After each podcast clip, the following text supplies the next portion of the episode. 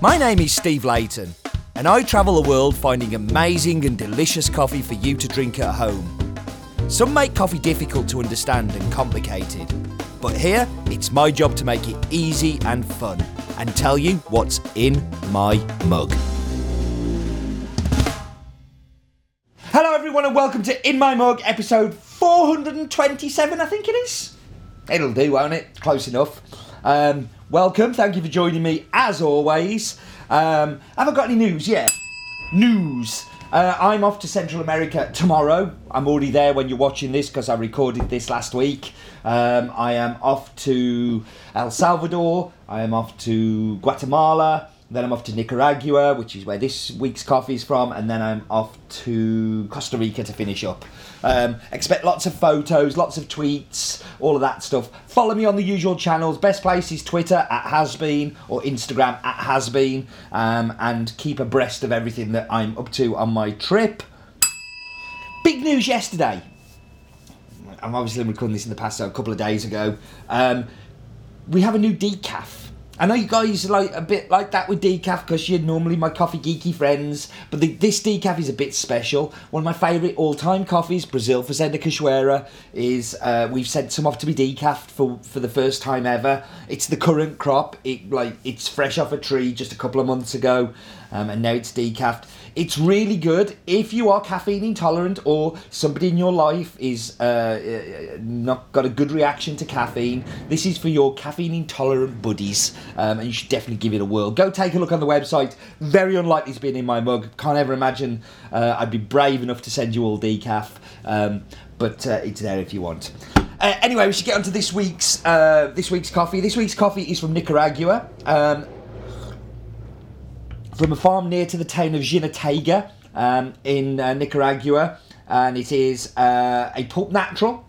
We know what pulp natural means by now, don't we? If not, go look at our brew videos. Guys, put a link on the screen somewhere around uh, for that, uh, for all the brew guides. Um, Pulp Natural, um, and it's a Longberry varietal. Now, the Longberry varietal is quite unusual. Uh, Longberry is something that you tend to find in Ethiopia. Um, the story of this seed coming to be in Nicaragua is quite an interesting one. I'm sorry if you've heard it before. I have dragged it up a few times, but uh, Dr. Mierisch, um, who owns, well, whose family together, like so, sons and daughters and all that. But Dr. Mierisch, head of the family, um, he's very well known in Nicaragua. He's uh, a very liked guy. Uh, I've seen it firsthand just how liked he is um, when he's travelling around. Um, he's a very popular chappie. Um, and he was driving along one day and this guy waved him down and he said, I was working at the Coffee Research Centre and they've uh, closed it and they haven't paid me, so I've just got some stuff to sell. Can you help? And Dr. Mareshi always helps if he can, so he, he's got some hand tools and he buys a couple of hand tools from him. And he's got this bag of seeds that's just marked up Java. So he uh, takes them back, plants them, gets the seeds from them, plants some more, uh, plants a big heap of this coffee, and turns out that it's this fairly unique and unusual Ethiopian varietal. Um, tends to give you a very unique cup. And I'm getting a very unique cup in this. I hate these descriptors. I hate myself for saying them because I sound so pretentious, but it really has a white tea like quality to it. Um, and it has this beautiful peach running through it as well. It's really refreshing. As a filter, it's fantastic. The other thing you notice big time is the mouthfeel. It's almost like a caramelly, butterscotchy kind of gloopiness. But the main thing with this one is this white tea. And I'm a massive fan of white tea. Um, I, I really do get this refreshing, beautiful tea like quality coming through it. Um, it's really, really good. Anyway, uh, we should go and do uh, this week's map bit so we can learn a little bit about, more about where this farm is.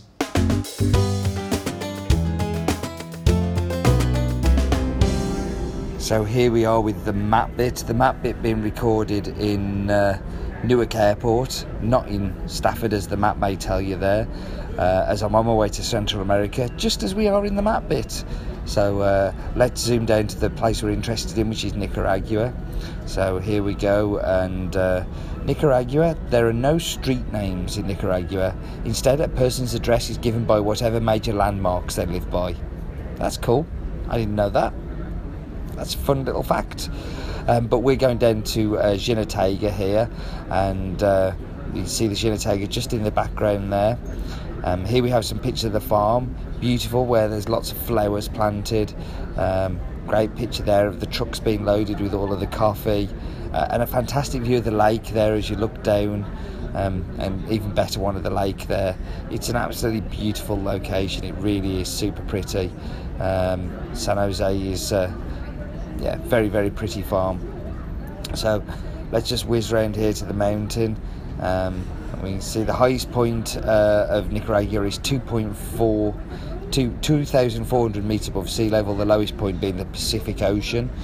Um, but yep, there we go. That was this week's map bit. So that map bit you can, you can see where you overlook the lake. It's beautiful. Um, it's really pretty. Um, very very cool place. Um, yeah, very smart. Um, they acquired this farm in 2003. It was abandoned. They took it on. They cleared it up. They kind of replanted a whole heap of uh, plant stock. This is very, very new plant stock. That's very typical of the Mierisch farms. And they're constantly turning over the, the coffee. Nothing gets old. Uh, no trees become under, underproductive. They're constantly like making sure that it's all looked after. Things they do on the farm is just amazing. You know, they're, they're one of the few. The way you get workers in Nicaragua is quite complicated so there are picking time. There's lots more work than there are workers. So you're really fighting for the best workers, and one way of doing that is paying. Paying more will get you uh, lots of people, but it's not the only thing. Like it's one of the many things. It's like we all have this when we go to work. We think about what would we like, what what do we want from this job, and sometimes you'll take a job that pays you a little less that you will get something extra from that is is good for you.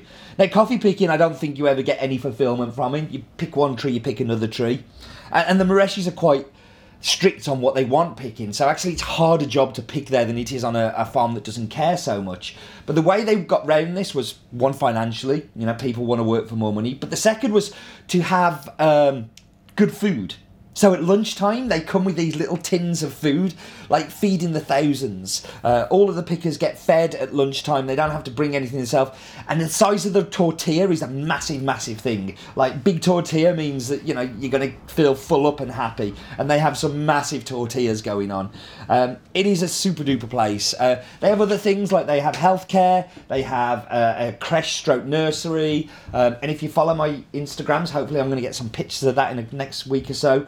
Um, but like an unusual place uh, run by very, very fine people um, who uh, I am very proud to call good friends. They do a, a really, really good job.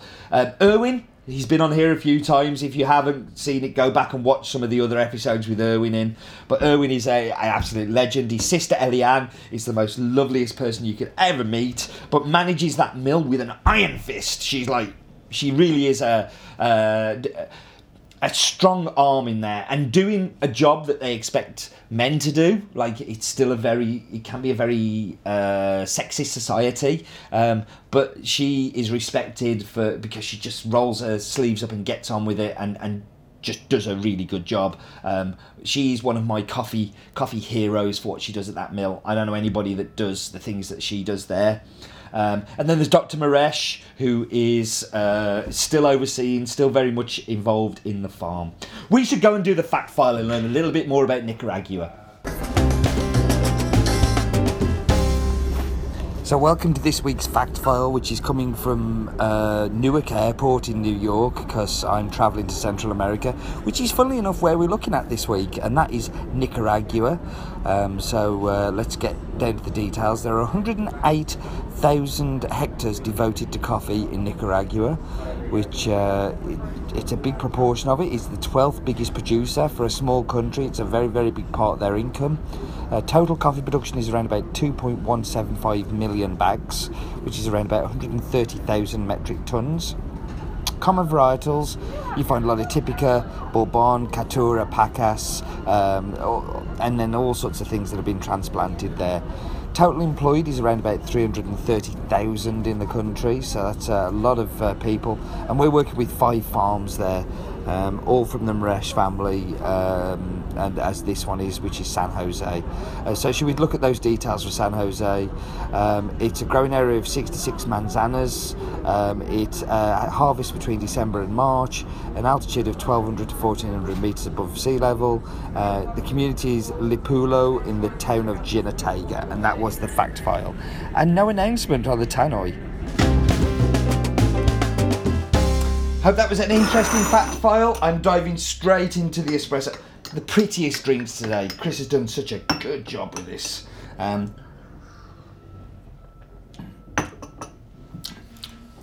so the espresso is something different. The tea is there. It's a little bit more subdued.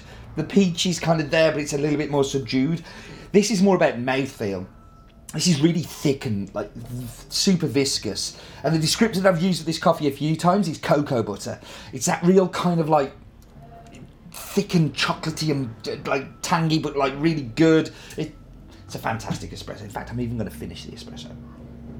I've still got another one of these to record as well. I almost don't want to drink this. The art is too pretty. Um, but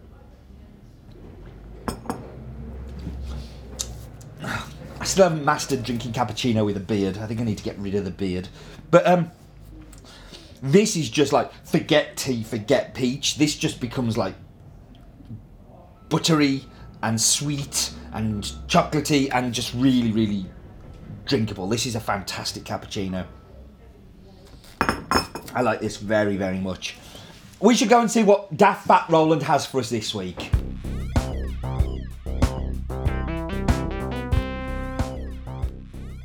Nicaragua is the second poorest country in the northern hemisphere after Haiti. He's right, it really is. Um, Nicaragua is uh, a lot of the people kind of migrate around Central America during uh, harvest times, um, picking because you know just to bring some money back into the country. Um, you know, as as short ago as the 90s, there was a civil war there, there was fighting. Um, now it's one of the safest countries uh, in Central America. Um, yeah, uh, much more peaceful than it used to be. Mm.